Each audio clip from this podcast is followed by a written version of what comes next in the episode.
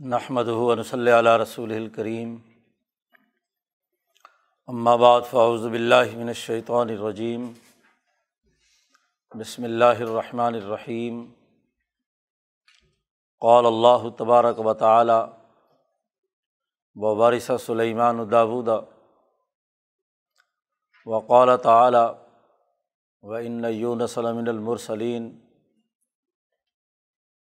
وقال النبی صلی اللہ علیہ وسلم، کانت بنو اسرائیل تسوسحم الانبیاء علامہ حلق نبی خلف نبی آخر۔ علالہ نبی آبادی سیقون خلفاء فیق سرون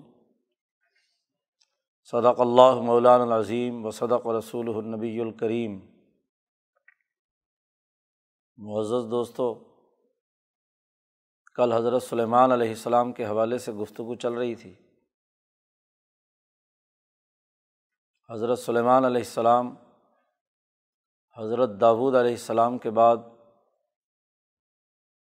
حکمران بنے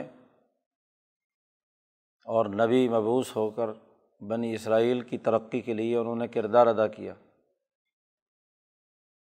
دیگر اہم انعامات میں سے جو حضرت سلیمان علیہ السلام پر ہوئے، یہ بھی ہے کہ انہیں انسانی زندگی کے مختلف واقعات میں جو نسبتاً زیادہ بہتر اور خیر کا پہلو ہے، اس کی تفہیم حاصل ہوئی۔ جیسا کہ ان دو واقعات کے ضمن میں قرآن حکیم نے اور نبی اکرم صلی اللہ علیہ وسلم نے بیان فرمایا ہے کہ کھیتی والوں اور بکری والوں کے درمیان، دونوں کے درمیان فیصلہ کرتے ہوئے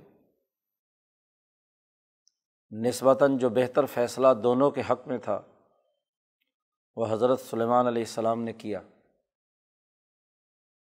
ایسے ہی دو عورتوں کے درمیان جو لڑائی ہوئی تھی بچے کے حوالے سے اصل معاملے تک رسائی کے حصول کے لیے حضرت سلیمان علیہ السلام نے وہ طریقۂ کار اختیار کیا، جس سے پتہ چل گیا کہ یہ بیٹا اصل میں کس کا ہے اور اسی کے مطابق فیصلہ کیا۔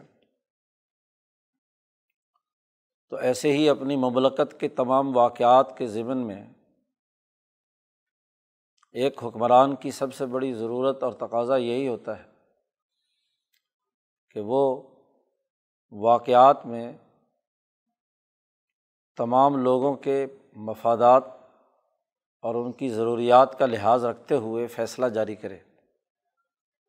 بادشاہت کا یہ اہم ترین اصول حکمرانی کا حضرت سلیمان علیہ السلام نے متعارف کرایا۔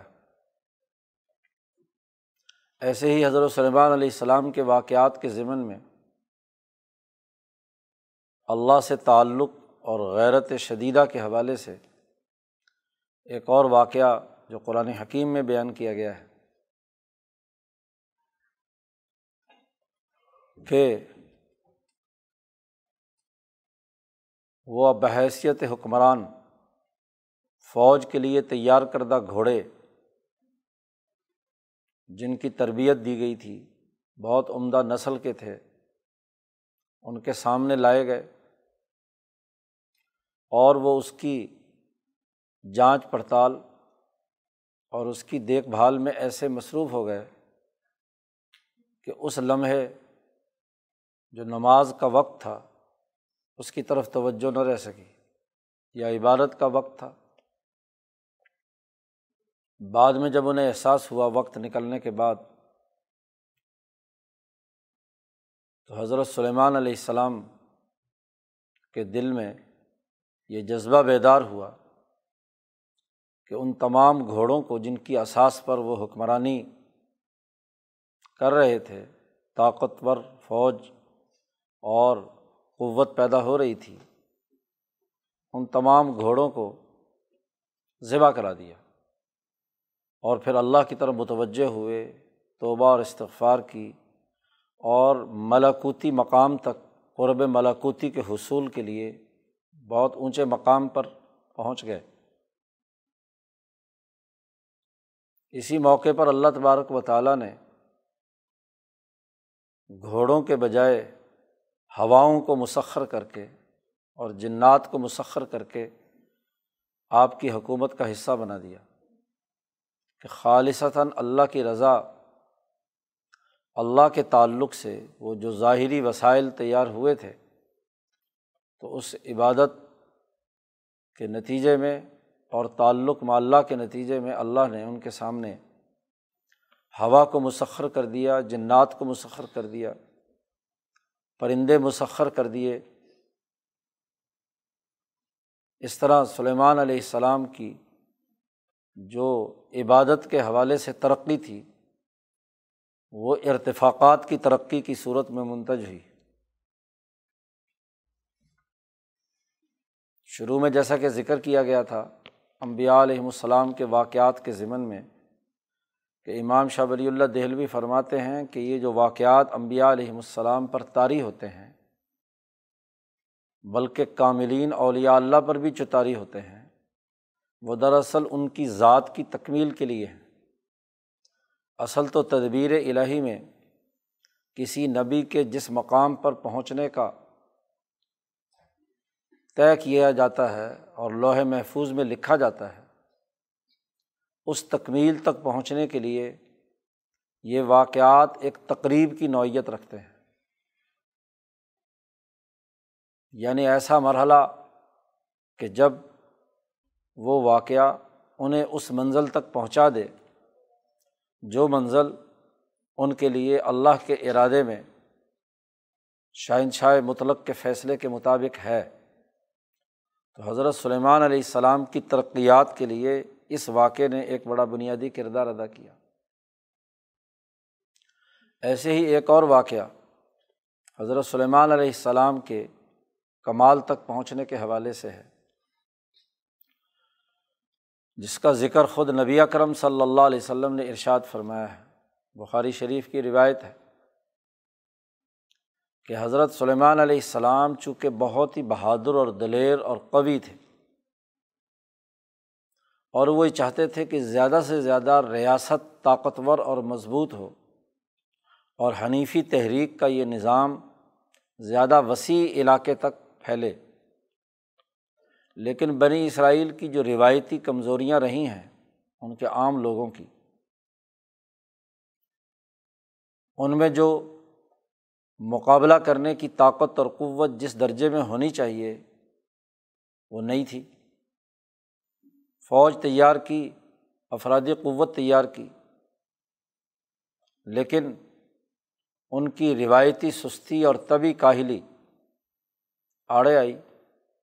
تو حضرت سلیمان علیہ السلام نے اپنے قلبی ہمت اور جرت سے یہ ارادہ فرما لیا۔ کہ اگر تم میرا ساتھ نہیں دیتے اس بڑی طاقتور حکمرانی کے لیے، تو انہوں نے ایک قسم اٹھا لی کہ سو بیویاں تھیں ان کی، تو آج کی رات میں ان سو بیویوں سے تعلق قائم کروں گا اور ہر ایک سے میری طرح کا ایک شاہ سوار جو الازم ہمت والا ہے، وہ پیدا ہوگا اور وہ سپہ سالاران فوج کے بنیں گے۔ اور اس کے ذریعے سے میں اس تحریک کو غالب کرنے کے لیے کردار ادا کروں گا۔ امبیا علیہم السلام اپنی ذاتی خواہش یا محض مال و دولت کے لیے اپنے ورثاء یا اولاد کی پیدائش کے خواہش مند نہیں ہوتے۔ ان کے پیش نظر تو وہ اعلیٰ نظریہ اور فکر ہوتا ہے۔ جب گرد و پیش کے لوگ اس اعلیٰ نظریے کے پھیلاؤ کے لیے کام کرنے کی اہلیت نہ رکھتے ہوں۔ تو پھر وہ ایسے وارث کی تلاش میں ہوتے ہیں کہ انہیں کی نسل سے صحیح کوئی طاقتور اور مضبوط لوگ آئیں، جیسا کہ حضرت ذکریہ علیہ السلام نے اللہ سے دعا مانگی تھی کہ میرے جو گرد و پیش کے موالی ہیں، رشتہ دار ہیں، ان میں یہ اہلیت اور صلاحیت نہیں ہے۔ اور یہ جو ملت ابراہیمیہ حنیفیہ کا نظریہ ہے، اس کے فروغ کا کوئی ان میں کوئی قابل استعداد فرد نظر نہیں آ رہا۔ تو اللہ سے دعا مانگی تھی کہ ایسا وارث چاہیے جو میرا اور بنی اسرائیل کا آل یعقوب کا وارث ہو۔ یاری سنی و یاری سمن آل یعقوب۔ قرآن حکیم نے کہا بالکل اسی طریقے سے سلیمان علیہ السلام کی قلبی خواہش اور اللہ سے دعا یہ رہی۔ لیکن نبی اکرم صلی اللہ علیہ وسلم فرماتے ہیں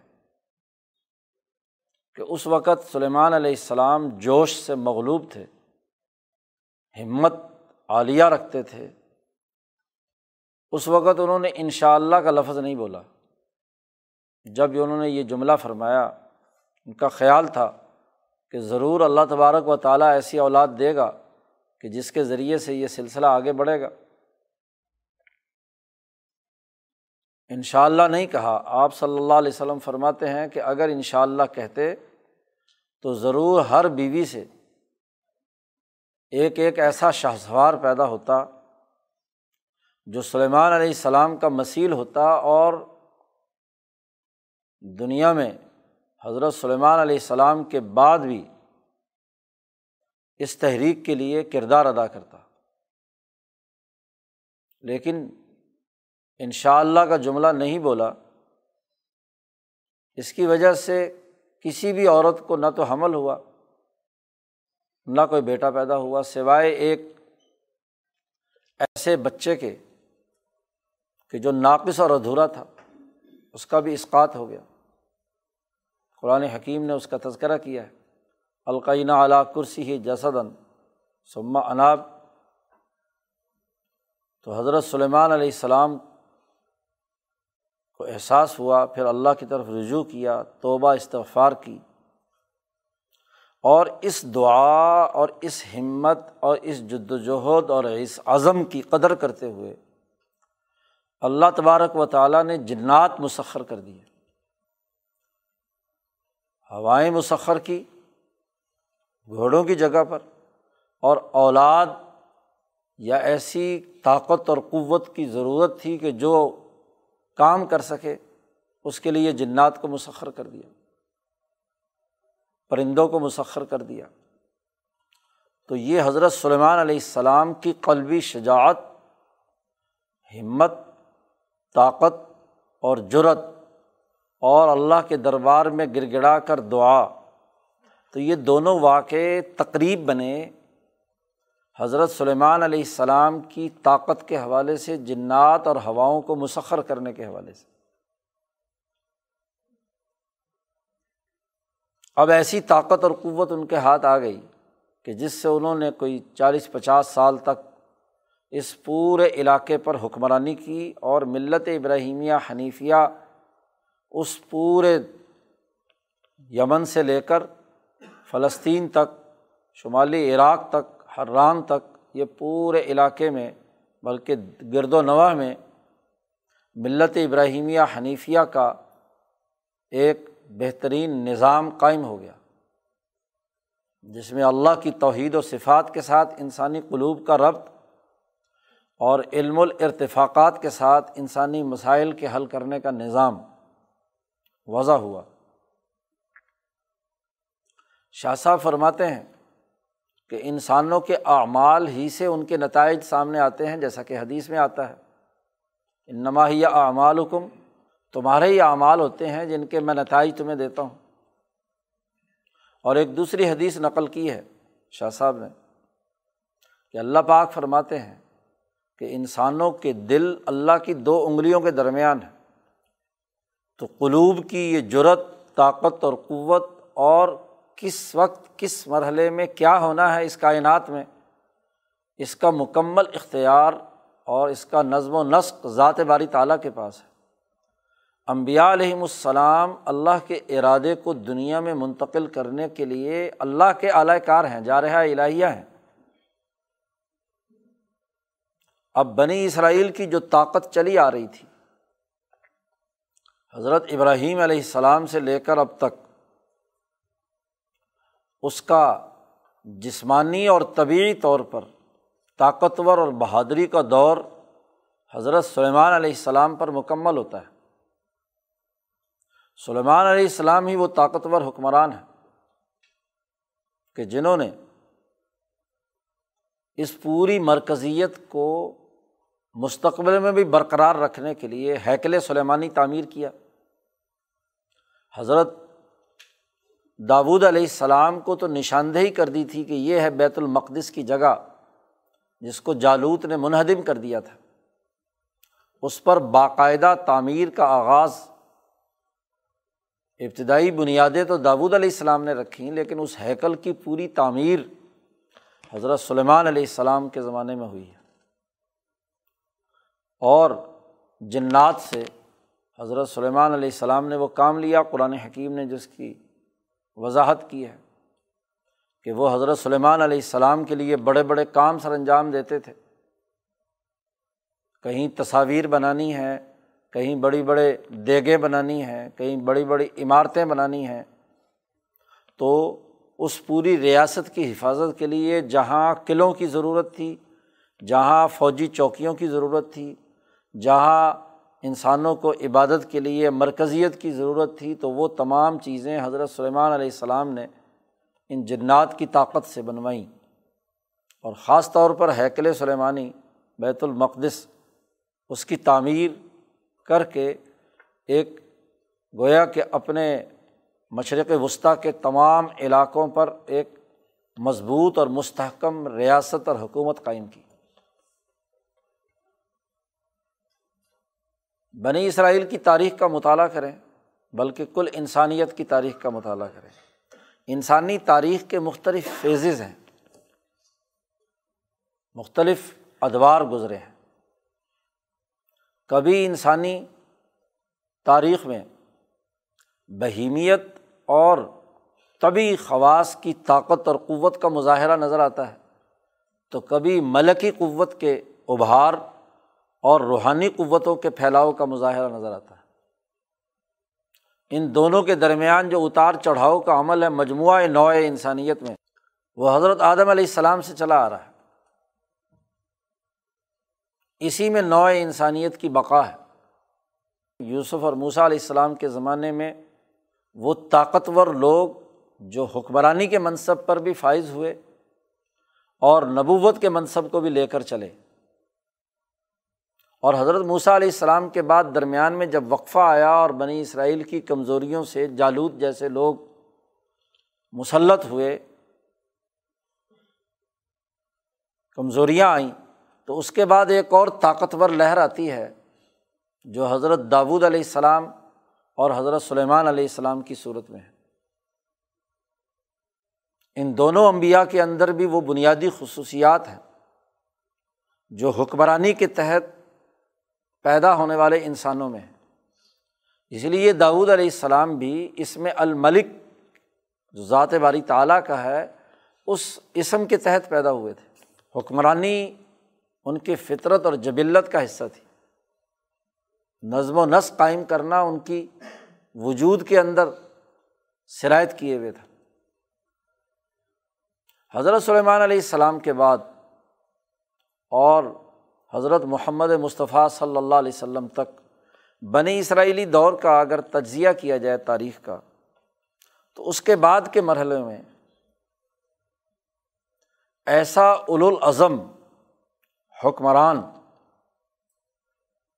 نہیں آیا جیسا کہ حضرت موسیٰ علیہ السلام اور داود اور سلیمان علیہ السلام تھے۔ بلکہ اگلا مرحلہ اسرائیلی تحریک کا وہ ہے۔ کہ جس میں جتنے بھی امبیا علیہم السلام آئے، ان میں ایک قدر مشترک ہے۔ اور قدر مشترک یہ ہے کہ ان کی طبیعت یا ان کی بہیمیت یا ان کا نسمہ اسباب عرضیہ قوائے عرضیہ سے جو نسمہ وجود میں آتا ہے، وہ اعلیٰ درجے کا نہیں ہے۔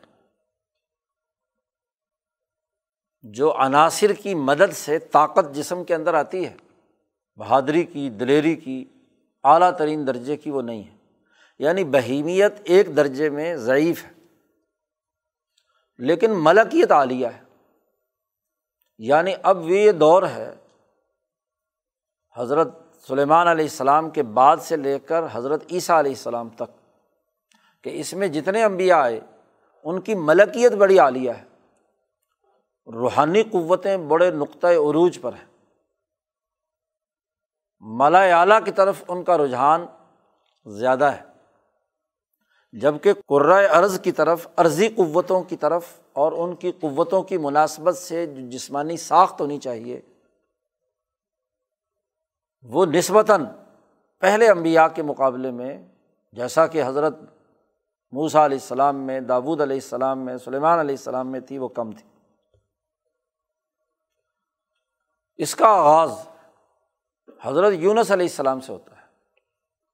اور اس کا نقطۂ عروج وہ ہے کہ حضرت عیسیٰ علیہ السلام بغیر باپ کے دنیا میں تشریف لائیں اللہ کی روح روح اللہ کلیمت اللہ، ملکی قوتوں کا نقطۂ عروج حضرت عیسیٰ علیہ السلام کا وجود گرامی ہے۔ یہ جو درمیان کا دور ہے، اس میں جو انبیاء آئے ہیں ان میں طبعی طور پر نسبتاً باقی امبیا کے مقابلے میں جو پہلے گزرے اسباب کی دنیا کے اعتبار سے کمزوری تھی۔ چنانچہ اسی دور کے اندر جو امبیا حضرت ذکریہ علیہ السلام اور حضرت سلیمان علیہ السلام کے درمیان آئے ہیں ان میں حضرت یسا علیہ السلام یا اشعیہ علیہ السلام مختلف نام ہے اب اگر ہم تاریخ پر نظر دوڑاتے ہیں، تو بیت المقدس کی یہ حکمرانی وقت گزرنے کے ساتھ ساتھ اعلی داود میں خلافت جاری رہی۔ سلیمان علیہ السلام کے بعد ان کی اولاد میں، خاندان میں لیکن وہ آہستہ آہستہ کمزور ہوتی چلی گئی۔ اور نئی ابھرتی ہوئی طاقتیں سامنے آ رہی ہیں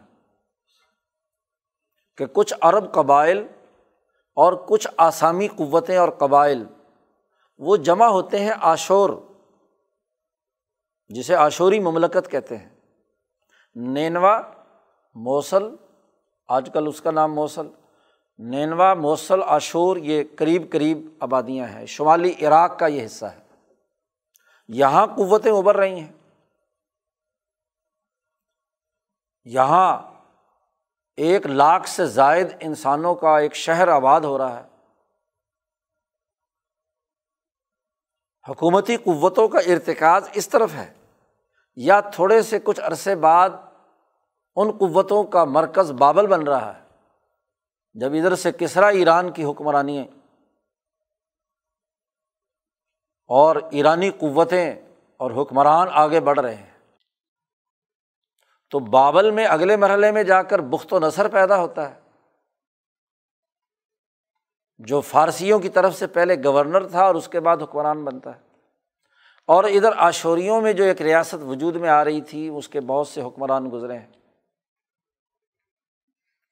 اب یہ وہ مرحلہ ہے کہ جب اسی شمالی عراق میں بالا بکا کے مقام پر حضرت اشعیا یا حضرت یسا علیہ السلام مبوس ہوتے ہیں، نبی ہیں، اصل وقت کے نبی وہ ہیں، ان کو اللہ کی طرف سے حکم ملتا ہے کہ یہ قریب ہی جو آشوریوں کا مرکز نینوا ہے یہاں کی قوم میں بڑی خرابیاں پیدا ہو گئی ہیں۔ حکومت جب پچاس سو سال کسی ریاست کی بڑھتی ہے تو حکمران طبقے کی کرپشن اور سرمایہ پرستی کی وجہ سے بہت سی خرابیاں پیدا ہوتی ہیں۔ حکومت کی سیاسی طاقت اور معاشی قوت کا منفی استعمال کیا جاتا ہے۔ ظلم و ستم بڑھ رہا تھا اور اس کے تکبر میں اللہ کا انکار اور بت پرستی اور جو کفر وغیرہ ہے، ظلم وہ ان کے اندر موجود تھا۔ تو الیسا یا اشعیہ علیہ السلام کو براہ راست حکم ہوا کہ آپ ان کے انظار کے لیے کردار ادا کریں۔ اگر خود نہیں جا سکتے تو اپنی طرف سے کسی نمائندے کو بھیجیں۔ یہ یونس علیہ السلام ان کے عزیز ہیں رشتے دار ہیں، بھانجے ہیں یا بھتیجے ہیں۔ یونس علیہ السلام کو انہوں نے بھیجا نینوا کی طرف۔ پہلے مرحلے میں نینوا کی طرف یونس علیہ السلام کا جانا۔ امام شاہ ولی اللہ دہلوی فرماتے ہیں تفہیمات الہیہ میں کہ اس وقت وہ محدث تھے نبین محدثن وہ نبین مکلمن نہیں تھے۔ اور یہاں پہ فرق واضح کیا ہے کہ ایک نبی وہ ہے جس سے اللہ تبارک و تعالیٰ ہم کلام ہوتا ہے اور وہ وہی الہی مکمل طور پر جب نازل ہوتی ہے تو وہ مکمل نبی ہوتے ہیں جن سے اللہ کلام کرتا ہے اور ایک محدث ہے جیسا کہ نبی اکرم صلی اللہ علیہ وسلم کی حدیث سے یہ بات واضح ہے آپ صلی اللہ علیہ وسلم نے فرمایا کہ مجھ سے پہلے تو بہت سے لوگ محدث گزرے ہیں۔ میری امت میں اگر کوئی محدث ہے تو وہ عمر فاروق ہے۔ محدث وہ جس سے بات کی گئی ہے، کلام کیا گیا ہے۔ جس کے قلب پر ارادہ الہیہ منقش ہوتا ہے۔ ان کے وجود کے اندر شرائط کرتا ہے۔ محدث کے سینے میں وہ ذوق ہوتا ہے۔ ذوق کی بھی ایک تعریف کی ہے شاہ صاحب نے۔ وہ ذوق ہوتا ہے جو ارادہ الہیہ کا فہم اور ادراک حاصل کرتا ہے۔ اور اس فہم و ادراک کے ذریعے سے وہ اس چیز کو دنیا میں نازل ہونے سے پہلے اس کے ذوق کے اندر وہ بات آ جاتی ہے کہ کئی ایسی آیات نازل ہوئی کہ جو پہلے حضرت عمر فاروق رضی اللہ تعالیٰ عنہ نے نبی کرم صلی اللہ علیہ وسلم کو تجویز دی۔ مثلاً ازواج متحرات کے پردے والا معاملہ ہے۔ حضرت عمر فاروق فرماتے ہیں کہ میں نے اپنے رب کی موافقت تین معاملات میں کی۔ تین چار واقعات بیان فرماتے ہیں۔ تو ابھی آیت پردے کی نازل نہیں ہوئی تھی، اس سے ہفتہ، دو ہفتہ پہلے نبی اکرم صلی اللہ علیہ وسلم سے حضرت عمر فاروق نے عرض کیا کہ آپ کے گھر میں ہر طرح کے لوگ آتے ہیں۔ کوئی نیک طبیعت بھی ہوتے ہیں اور کچھ جن کے دماغ میں خرابی ہے کہ وہ عورتوں کو طاقتے ہیں۔ تو بری نیت والے لوگ بھی ہوتے ہیں، اس لیے آپ اپنی ازواج متحرات سے کہیں کہ وہ پردہ کیا کریں۔ اور یہ اس قدر شدت کے ساتھ حضرت عمر فاروق کے قلب کے اندر یہ بات ہوئی کہ انہوں نے براہ راست بھی ازواج متحرات کو پیغام دیا کہ تم پردہ کیا کرو۔ حتیٰ کہ حضرت سودا بنت ضمار رضی اللہ تعالیٰ عنہ رات کو ازواج متحرات حضرت عائشہ فرماتی ہیں کہ خواتین اس وقت مکانوں کے ساتھ بیت الخلاء نہیں تھے۔ باہر جنگل میں جاتی تھی۔ تو حضرت سودا رات کو مغرب کے بعد قضائے حاجت کے لیے باہر تشریف لے گئیں، واپس آ رہی تھیں تو حضرت عمر کی نظر پڑ گئی۔ تو حضرت عمر نے کہا کہ ہم نے آپ کو پہچان لیا ہے یا سودا؟ آپ لوگ پردہ کیوں نہیں کرتے؟ تو حضرت سودا نے آ کر حضور صلی اللہ علیہ وسلم سے شکایت بھی لگائی کہ عمر فاروق جو ہے وہ آپ کی ازواج متحرات کے معاملے کے اندر بھی اپنی بات ڈالتے ہیں، ان کو روکا جائے۔ لیکن حضور صلی اللہ علیہ وسلم نے اس وقت تک ازواج متحرات کو کوئی حکم نہیں دیا۔ پھر وہ واقعہ وقوع پذیر ہوتا ہے۔ حضرت زینب کی شادی اور ولیمے والا، اور وہاں پر اللہ نے حکم نازل کر دیا کہ اپنے ازواج سے کہہ دیجیے کہ وہ پردہ کیا کریں۔ اب یہ نزول سے کوئی ہفتہ، دو ہفتہ پہلے حضرت عمر فاروق کے قلب پر ذوق میں یہ بات آئی۔ اب نبی پابند ہوتے ہیں وہی الہی کے، حکم کے۔ اب جب تک دو ٹوک حکم جبرائیل نہیں لائے، اس وقت تک حضرت محمد مصطفیٰ صلی اللہ علیہ وسلم نے حکم جاری نہیں کیا۔ حالانکہ اگر عمر فاروق کے دل میں یہ ذوق پیدا ہوا ہے تو ضرور نبی اکرم صلی اللہ علیہ وسلم کے قلب میں بھی یہ ذوق موجود تھا۔ آپ نے بھی اس چیز کا احساس اور ادراک کیا ہوگا۔ لیکن حکم اس وقت تک نہیں دیتے نبی جب تک کہ اللہ کی طرف سے براہ راست ہو۔ تو ایک وہی ہے اور ایک یہ محدث ہونا ہے۔ دونوں کے درمیان بڑا بنیادی فرق ہے۔ حضرت یونس علیہ السلام کے واقعے کے ضمن میں اگر یہ بات سمجھ لی جائے تو آج کل کے نام نہاد جو مفکرین طرح طرح کی لن ترانیاں کرتے ہیں، مفسرین، مرزا قادیانی نے اپنی لفظ زنی کی ہے، اس کی ضرورت نہیں رہتی۔ بات اگر یونس علیہ السلام کے واقعے کے ضمن میں امام شاہ ولی اللہ دہلوی کے پورے فکر و عمل کو سمجھ لیا جائے، تو یونس علیہ السلام کے معاملے میں جو افراد و تفریح بلکہ دوسرا فریق بھی افسوس تو اس پر ہے کہ تعبیر الحادیث کو، اس کتاب کو ہمارے ان علماء نے بھی تحقیق سے نہیں پڑھا۔ جب بھی قصص القرآن لکھتے ہیں تو اس میں ہاں جی پتہ نہیں ادھر ادھر کی چیزیں، کہانیاں کہاں سے آگے پیچھے کی جوڑ کر بات کر رہے ہوتے ہیں۔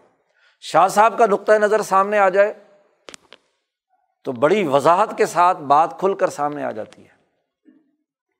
پہلی دفعہ جب نینوا کی طرف حضرت یونس علیہ السلام گئے ہیں تو وہ اشعیہ علیہ السلام کے ماتحت نبی بن کر گئے اور وہ نبین محدثن تھے نبین مکلمن نہیں تھے۔ یعنی خود مستقل بھی ذات نہیں تھے، وہ ایک نبی کے صدیق اور ایک نبی سے وابستہ محدث تھے، جیسا کہ عمر فاروق نبی اکرم صلی اللہ علیہ وسلم کے تھے۔ اب یونس علیہ السلام نے جا کر وہاں انظار کیا دعوت دی ان کو، حنیفیت کی طرف بلایا، ان کو جد وجہد اور کوشش کی۔ لیکن خود حضرت یونس علیہ السلام کے وجود کا معاملہ یہ ہے کہ امام شاہ ولی اللہ دہلوی فرماتے ہیں کہ حضرت یونس علیہ السلام اس زمانے میں پیدا ہوئے جب ان کے والدین بڑھاپے کی انتہا کو پہنچ چکے تھے۔ اللہ نے خاص روحانیت کے کرم کے ساتھ حضرت یونس علیہ السلام کو پیدا کیا تھا۔ تو بچپن سے ہی جسمانی طور پر کمزور تھے۔ بڑھاپے کی اولاد جسمانی طور پر کمزور ہوتی ہے۔ ایک جوانی کی اولاد ہے اور ایک بڑھاپے کی اولاد ہے۔ طبی تقاضوں کے تحت اس کی جسمانی ساخت ویسی نہیں ہوتی۔ اور پھر بچپن میں والدین بھی چلے گئے بڑھاپے میں۔ تو ان کی پرورش بھی ہرنی کے بچے یا کچھ بکریوں نے ان کا دودھ پی پی کر ان کی ہوئی۔ تو شروع سے ہی جسمانی طور پر کمزور تھے۔ طبی طور پر۔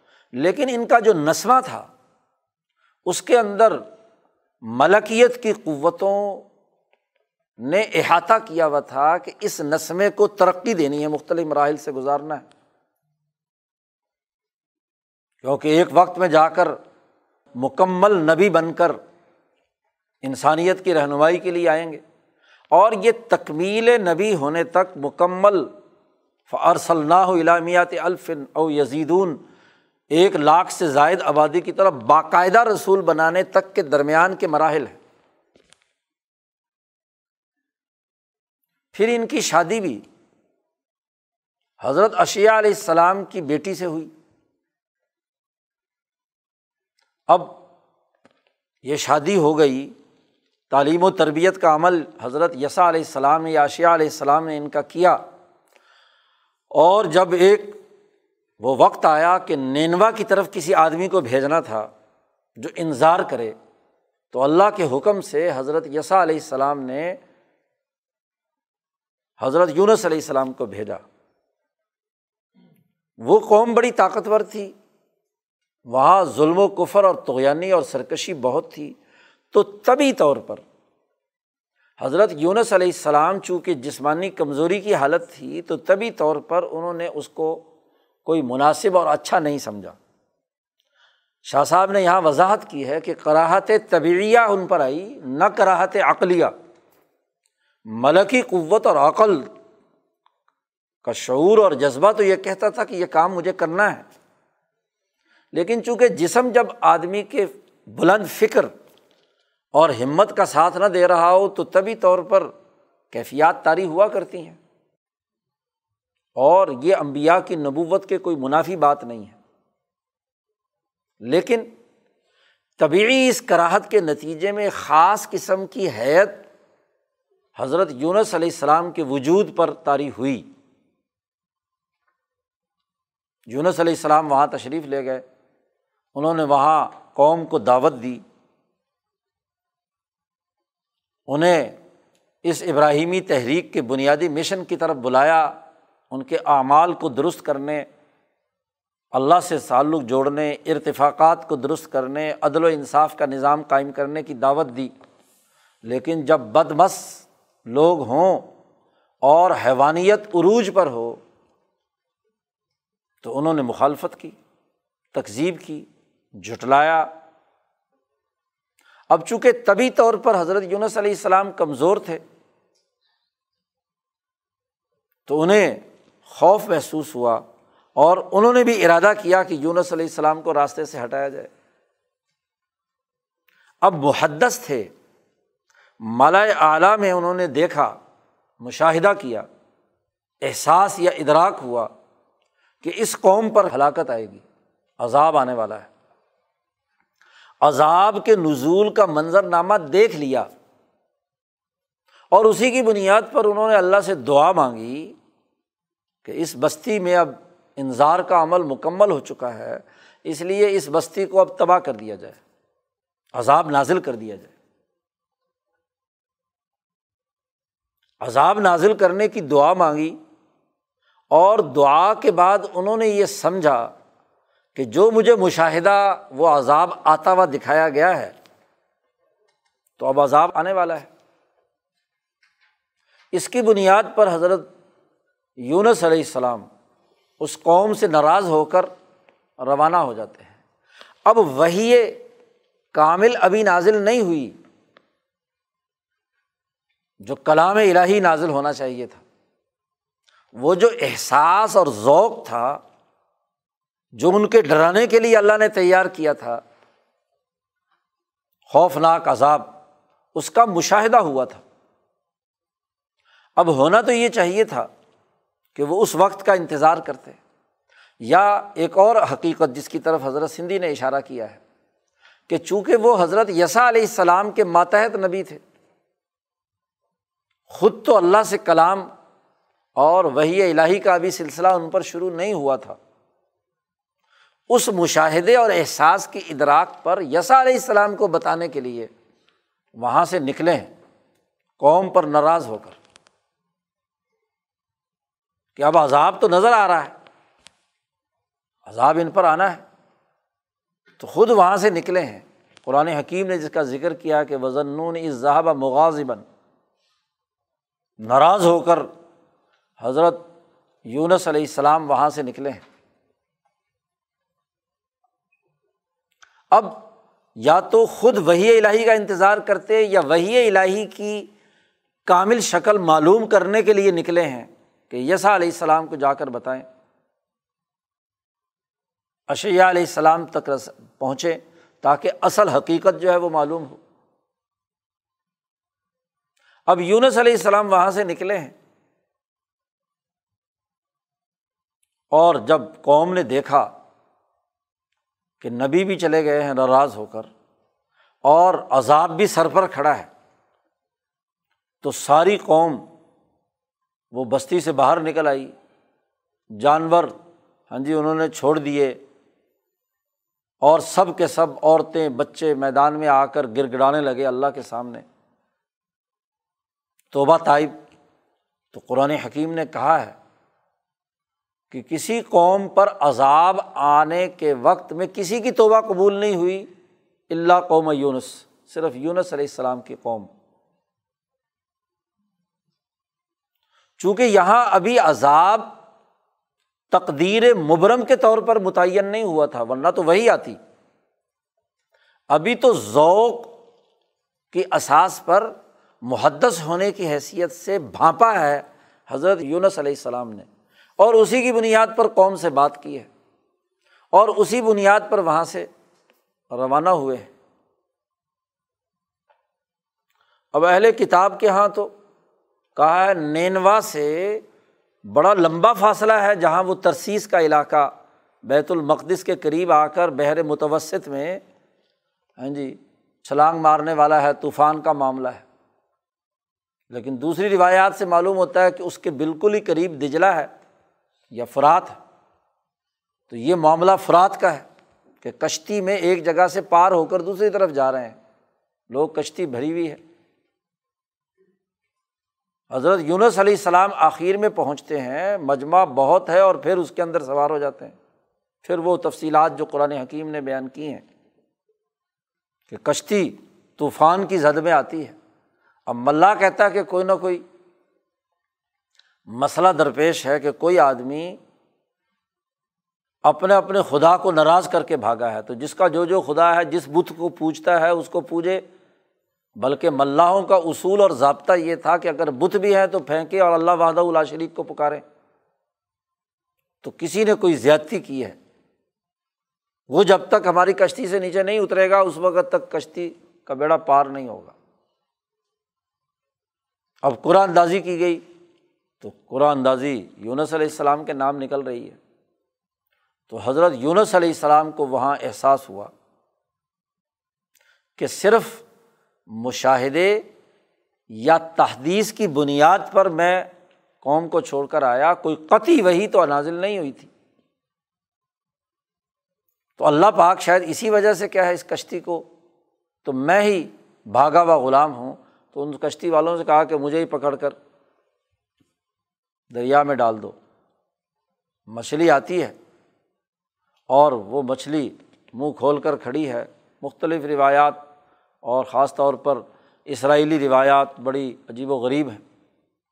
تو وہ اس کے پیٹ میں چلے گئے۔ قرآن نے اختصار کے ساتھ صرف یہ ذکر کیا ہے کہ اس مچھلی کے پیٹ میں حضرت یونس علیہ السلام پہنچ گئے۔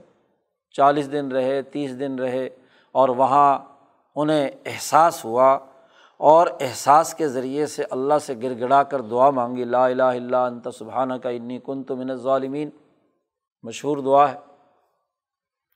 تو اپنے کمزوری، اپنی کوتاہی اور اپنی جو غفلت بظاہر سامنے آئی تھی، اس غفلت پر اللہ کی طرف گر گرائے رجوع کیا۔ اللہ سے مدد مانگی۔ قرآن حکیم میں جیسا کہ ہے کہ چالیس دن بعد اس مچھلی نے انہیں باہر اگل دیا۔ کیونکہ عنایت الہیہ، شاہ صاحب صاحب فرماتے کہ عنایت الہیہ ان کے نسمیں اور ان کے وجود کے اندر جاری و ساری تھی۔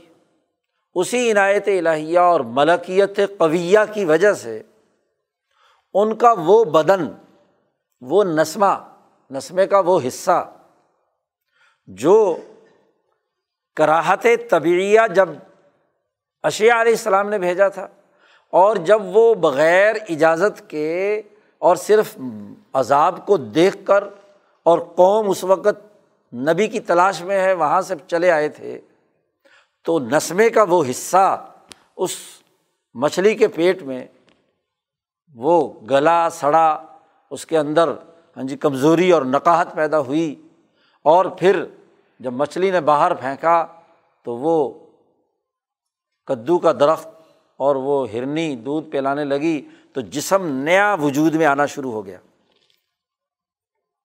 پرانے سیلس اور پرانے جو نسمہ بنا ہوا تھا، ایک چلے کی اس ریاضت کشی اور اللہ تبارک و تعالیٰ سے طاقت اور قوت حاصل کر کے، مچھلی کے پیٹ سے جو توانائی جی مچھلیاں جو خاص طور پر بہت بڑی ہوتی ہیں، انسانی بقا کے لیے ان کا بڑا ہاں جی شارک مچھلی جو ہے، اس کا بڑا کردار ہوتا ہے۔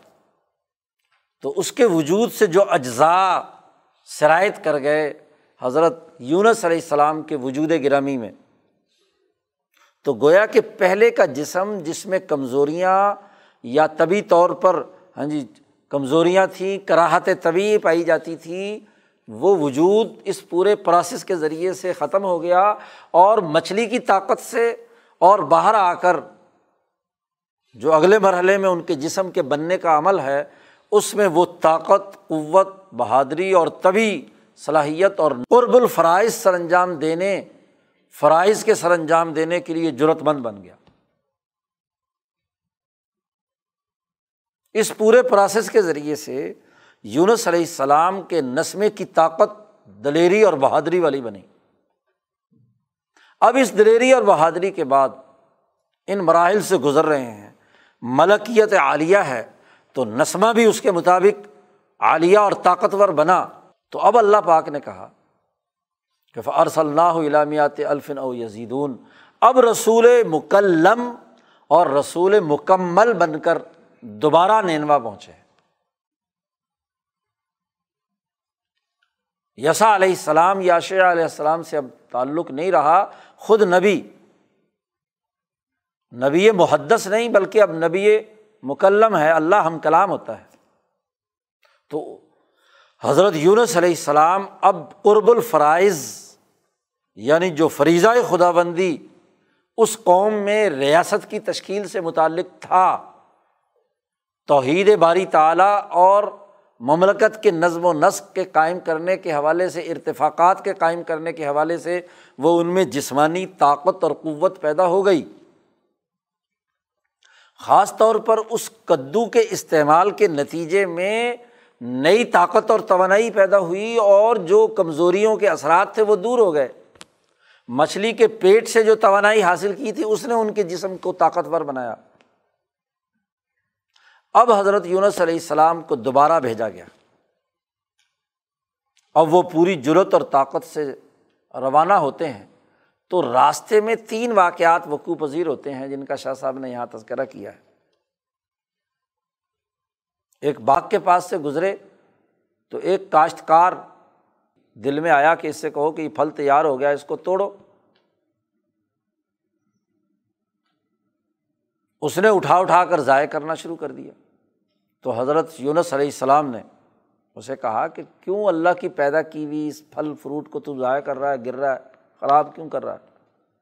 تو اللہ نے کہا، یونس، پھل پر تو تجھے بڑا ہاں جی احساس ہے، یہ جو ایک لاکھ بیس ہزار بندے پیچھے مرنے کے لیے چھوڑ کر آئے تھے، اس وقت تمہارا، وہ بھی تو میری مخلوق تھی۔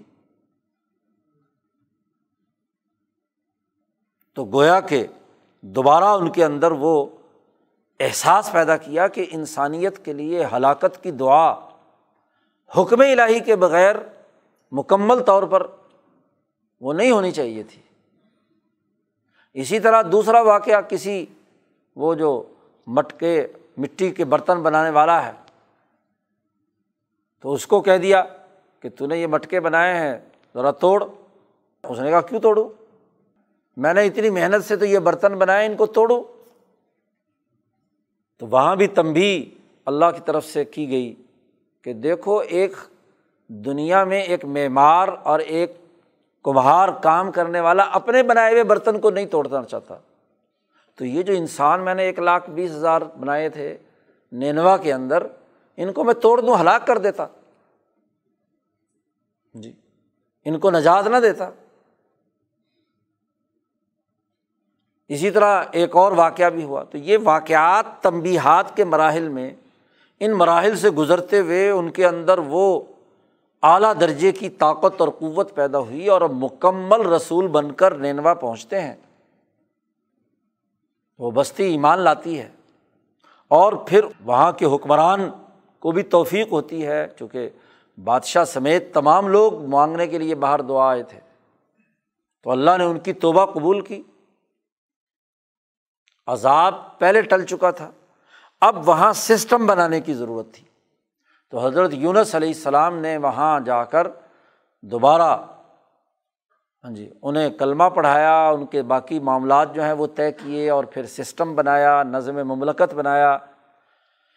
دراصل یہاں حضرت شاہ صاحب فرماتے ہیں کہ چونکہ اللہ کے ہاتھ میں تمام لوگوں کے دل ہیں اور اللہ ہی اعمال کے نتائج قوموں کو، افراد کو، نسلوں کو دیتا ہے۔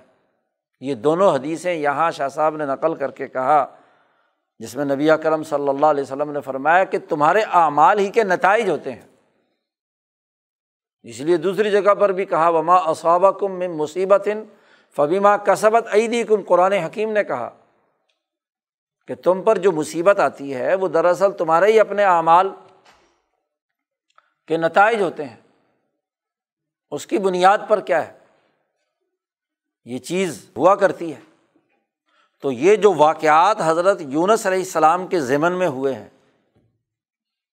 تو دراصل وہی اعمال کے نتائج ہیں جو قوائے ارضیہ اور قوائے سماویہ اور قوائے طبعیہ اور قوائے ملکیہ کے ذریعے سے حضرت یونس علیہ السلام کی تکمیل ہوئی ہے مختلف مراحل سے گزر کر۔ اب یہاں جن لوگوں نے اس واقعے کے ضمن میں حضرت یونس علیہ السلام پر کیچڑ اچھالنے کی کوشش کی، جیسا کہ مودودی صاحب، وہ بالکل غلط ہے۔ اب پہلے تو یہ جتنے نام نہاد مفکرین ہیں، پہلے تو نبوت کا انہوں نے ایک خود ساختہ معیار بنایا ہوا ہے۔ اور ہر نبی کے ہر واقعے کو نبی مکلم سمجھ کر بات کرتے ہیں اور پھر عصمت کے مسائل شروع کر دیتے ہیں۔ بات یہ ہے کہ جب نبی محدث ہو تو ان کی عصمت کے معیارات اور ہیں۔ انہوں نے تو ابھی ترقی کے مختلف مراحل سے آگے جانا ہے۔ جیسے محدث ہوتے ہوئے ہی حضرت عمر فاروق رضی اللہ تعالیٰ عنہ کہ بعض واقعات ایسے ہیں کہ جس پر حضرت نبی اکرم صلی اللہ علیہ وسلم کو تنبی کرنی پڑی۔ حضرت شاہ ولی اللہ صاحب نے حضرت عمر فاروق کے دو واقعات کا تذکرہ کر کے فرق سمجھایا ہے محدث میں اور نبی مکلم میں۔ حضرت عمر فاروق خود بیان فرماتے ہیں اجارت الخفا میں یہ پوری روایت اور اس کا تحریل و تجزیہ امام شاہ ولی اللہ دہلوی نے کیا ہے۔ دو واقعات حضرت عمر فاروق کے سامنے آئے ہیں۔ حضرت عمر فاروق فرماتے ہیں کہ دو دفعہ میں نے نبی اکرم صلی اللہ علیہ وسلم کی رائے سے اختلاف کیا۔ پہلا واقعہ وہ ہے کہ جس واقعے کے ضمن میں جب عبداللہ ابن ابئی کا انتقال ہوتا ہے، ان کے بیٹے عبداللہ ابن عبداللہ حضور صلی اللہ علیہ وسلم کے پاس آتے ہیں کہ آپ ان کا جنازہ پڑھا دیں۔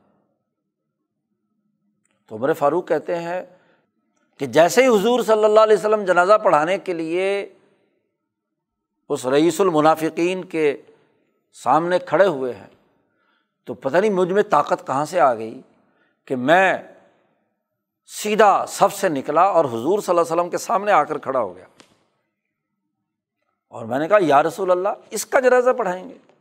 یہ بد بخت جس نے فلاں وقت میں آپ کے ساتھ یہ کیا یہ کیا یہ کیا، جتنی بھی ہاں جی اس کی کارستانیاں نبی اکرم صلی اللہ علیہ وسلم کو ایزا پہنچانے کی اور جماعت کو نقصان پہنچانے کی تھی، وہ ساری میں نے بڑے جوش سے حضور صلی اللہ علیہ وسلم کے سامنے بیان کی۔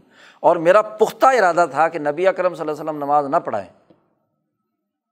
مجھے بعد میں اپنی اس دلیری اور بہادری کا بڑا احساس ہوا کہ میں نے کیا یہ حرکت کی۔ اور نبی اکرم صلی اللہ علیہ وسلم مجھے دیکھ کر مسکرا رہے ہیں۔ اور پھر جب میں نے یہ کہا کہ اللہ پاک نے آپ سے کہا، استغفر اللہ اولا تستغفر اللہ ان تستغفر اللہ سبعین مرتن ستر مرتبہ بھی آپ استغفار کریں گے تو قبول نہیں ہوگا۔ تو پھر کیوں جنازہ پڑھا رہے ہیں اس کا؟ تو نبی اکرم صلی اللہ علیہ وسلم نے کہا کہ اللہ پاک نے مجھے اختیار دیا نا کہ استغفر اللہ اولا تستغفر اللہ اور حضرت عمر فاروق سے کہا، تم ذرا پیچھے ہٹو، مجھے جنازہ پڑھانے دو۔ ستر دفعہ سے زیادہ میں استغفار کر لوں گا اس کے لیے۔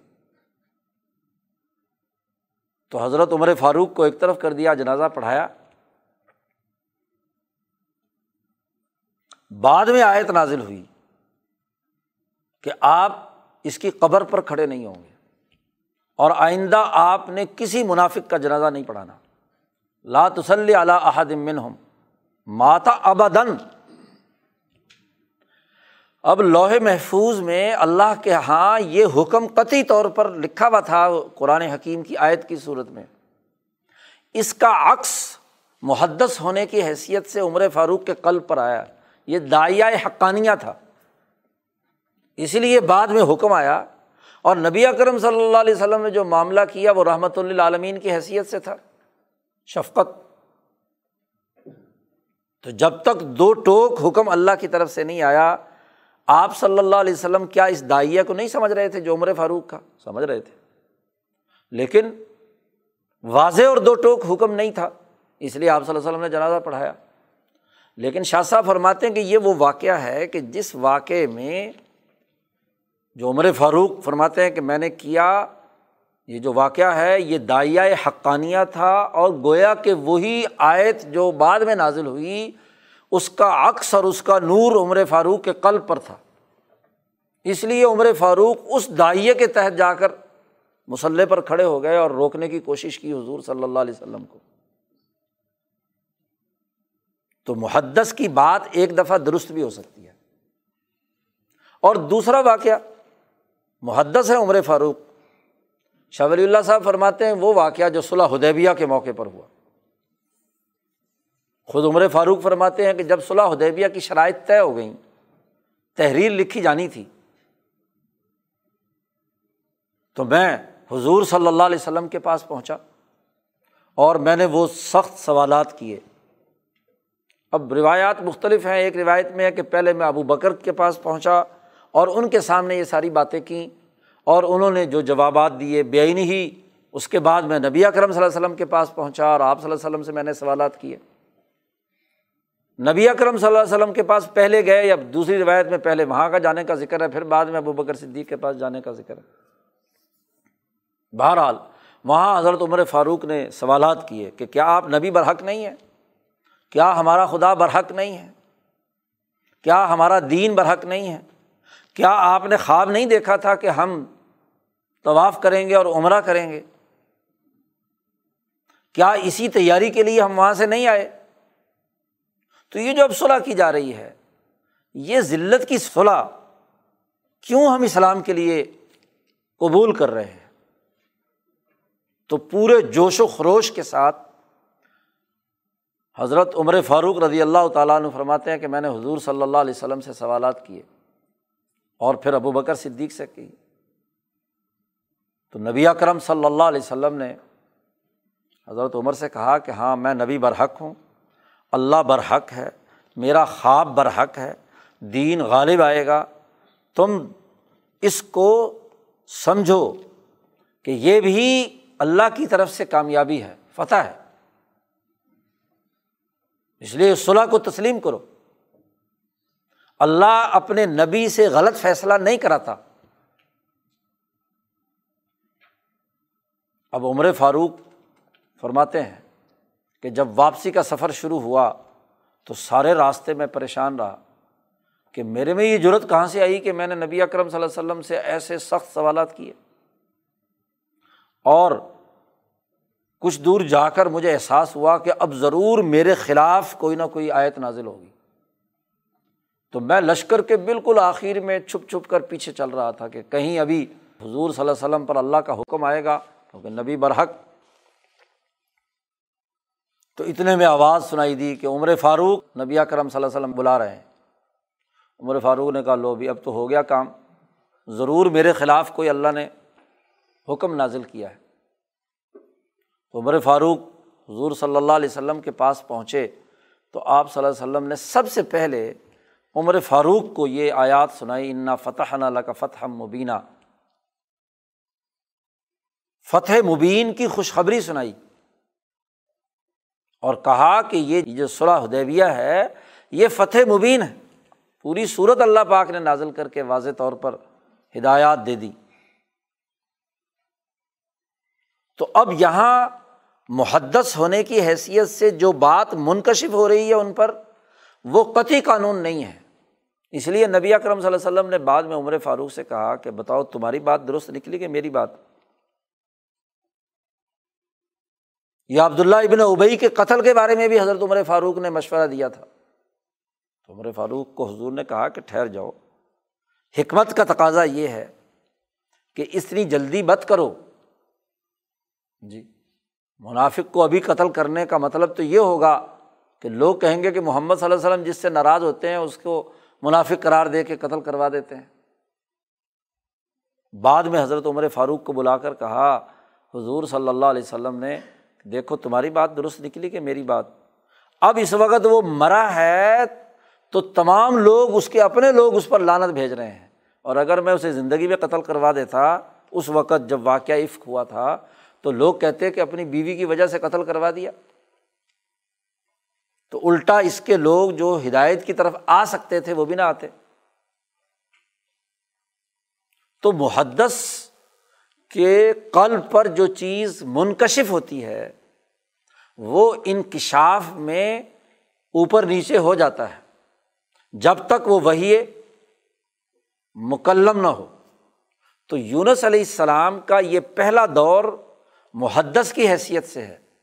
اور اس وقت ان سے ملائے اعلیٰ کی طرف سے جو اثرات یا چیزیں آ رہی ہیں، اس کے احساسات و ادراکات میں اونچ نیچ ہو جاتی ہے۔ جیسے عمر فاروق رضی اللہ تعالیٰ عنہ سے ہوئی۔ لیکن جب وہ تربیت پا کر مکمل نبی بنے، تو اس کے بعد انہوں نے عصمت امبیا کے ان تمام تر تقاضوں کے تحت اس پورے نظام کو کیا ہے، کنٹرول کیا اور اسی کے ذریعے سے خود یونس علیہ السلام کی تکمیل بھی اعلیٰ ترین درجے میں ہوئی۔ اور اسی پورے پروسیس سے گزرنے کی وجہ سے کہ امت پر وہ عذاب سامنے آیا اور اس کی خوف سے، اس کے ڈر سے ان کے اندر لرزہ تاری ہوا اور وہ توبہ کی انہوں نے اللہ کی طرف رجوع کیا۔ تو ہر واقعے کے ضمن میں بہت سی شخصیات، بہت سی اقوام اور بہت سی قوتیں جو ہیں ترقیات کی منازل طے کرتی ہیں۔ وہ تنبیہات ہوتی ہیں ان کے ذریعے سے ان کے نفوس کا ارتقا ہوتا ہے۔ تو نوع انسانی کے ارتقاء کے اس طرح کے واقعات کے ضمن میں یہ الزام تلاشی نہیں کی جا سکتی کہ نوزب اللہ یونس علیہ السلام نے اللہ کے حکم کے پورا کرنے میں کوتاہی کی۔ جیسا کہ مفسرین کے دماغوں میں شکوک و شبہات ہے۔ یا اوٹ پٹانگ قسم کی لافزنی مرزا قادیانی نے کی ہے۔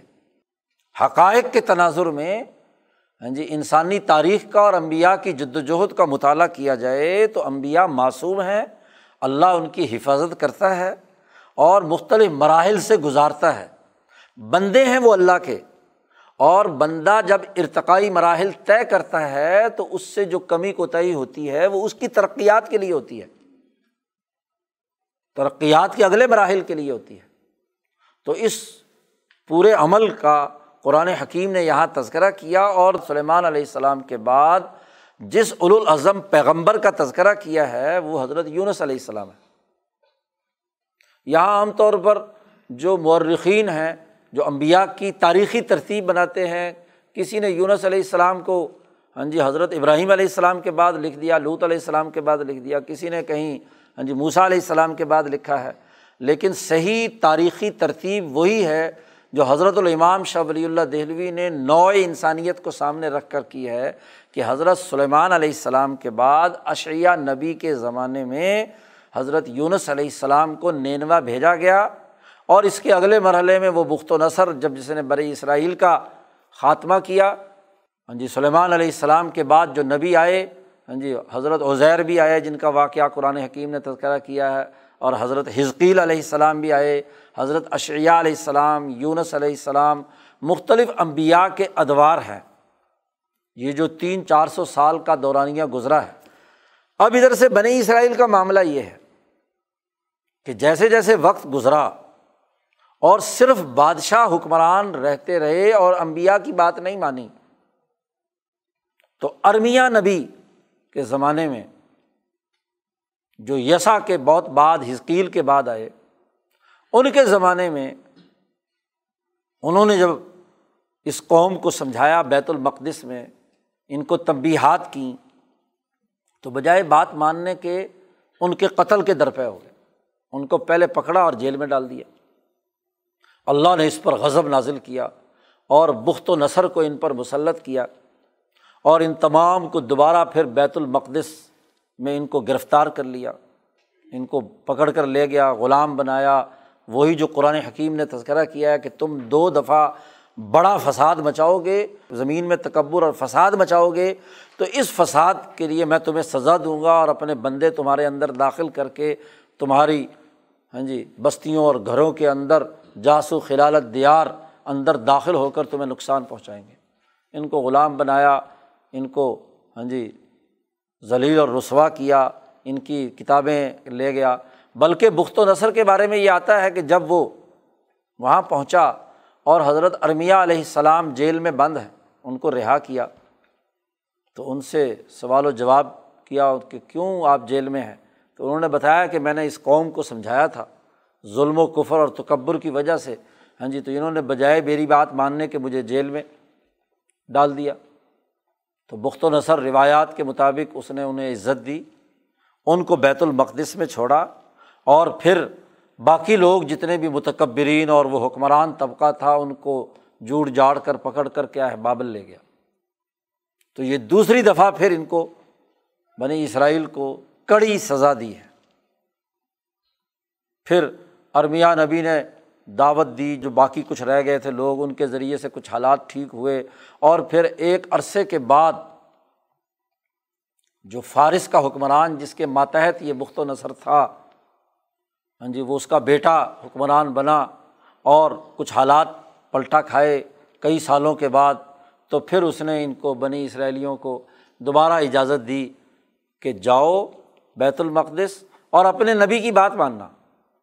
تو پھر کہیں رہا ہو کر یہ دوبارہ آئے اور پھر لیکن حرکتیں ان کی وہی رہیں کہ جو نبی ان کو ان کے کرتوتوں سے روکنے کی کوشش کرتا، اس کے مخالف ہو جاتے، کسی کو جیل میں، کسی کو ہاں جی قتل کیا، جیسا کہ آگے واقعات میں جو اگلا فیض آ رہا ہے، اس کے بعد حضرت ذکریہ علیہ السلام یاہیا علیہ السلام کے ان دونوں انبیاء کو انہوں نے آرے سے چیرا اور ان کو نقصان پہنچایا، ان کو قتل کیا اور یہودیت کا یہ تکبر اور غرور بڑھتا بڑھتا انتہا کو پہنچا تو پھر حضرت عیسیٰ علیہ السلام کو اللہ تبارک و تعالیٰ نے یہودیوں کے اس مسخ شدہ عمل کو تباہ و برباد کرنے کے لیے عیسیٰ علیہ السلام کو دنیا میں بھیجا۔ اب یہ شرور جو جمع ہوتے آ رہے تھے، قدیم زمانے سے نو علیہ السلام سے اس صحیفہ علب میں، تو وہ شرور میں ان یہودیوں کی دو دفعہ کا فساد اور ان کی خرابی کے شرور بھی اس کے ساتھ جمع ہو گئے۔ اب اگلا فیض جو امبیا علیہم السلام کا آتا ہے، وہ ذکریہ یاہیا اور عیسیٰ علیہ السلام ہے ان شاء اللہ ان پر گفتگو پرسوں کریں گے۔ اللہ تبارک و تعالیٰ ہمیں امبیا علیہم السلام کی جد وجہد کو سمجھنے اور اس سے رہنمائی حاصل کرنے کی توفیق عطا فرمائے۔ اللہ وسلم